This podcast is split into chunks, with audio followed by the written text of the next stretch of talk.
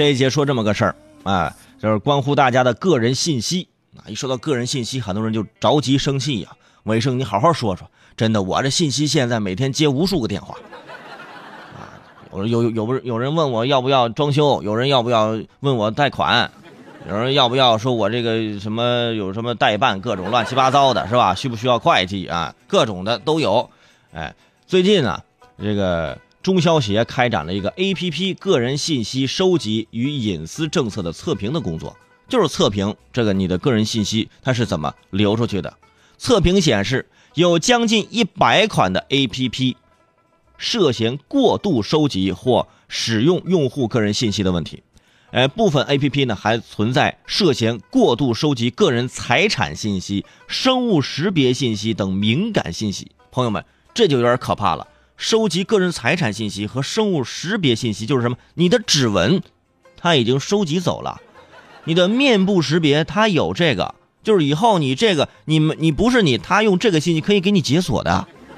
你比如说天天 P 图这个软件，啊，没有说明收集位置信息提供任何服务。幺三九邮箱啊，涉嫌是过度收集姓名、地址、电话号码等信息。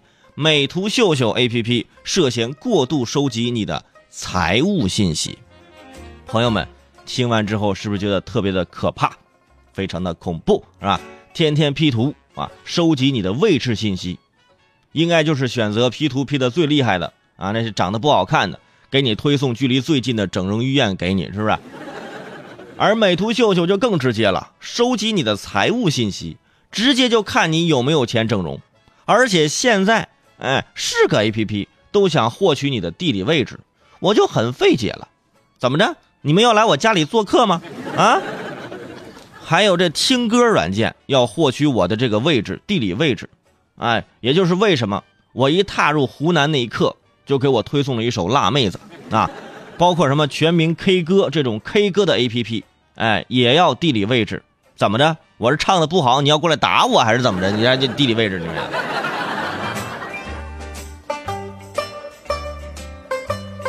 所以啊，这很让人无奈啊！我叫什么名字，家住哪儿，别人可能比我知道的还详细，而且这信息泄露的危害每天都在发生。你比如说，最近每天都能收到很多邀请，呃，领取支付宝红包，平均两小时一条啊，顺带周末叫你起床。而这些短信并不是支付宝官方发送的，哎，只能挨个举报啊，对不对？这就是二十一世纪的网络乞讨啊，对不对？每天叫我起床的是跟我要红包的那些人。只不过现在啊，在 A P P 面前，说严重点就是人为刀俎，我为鱼肉。我们不可能完全不用这些 A P P，对不对？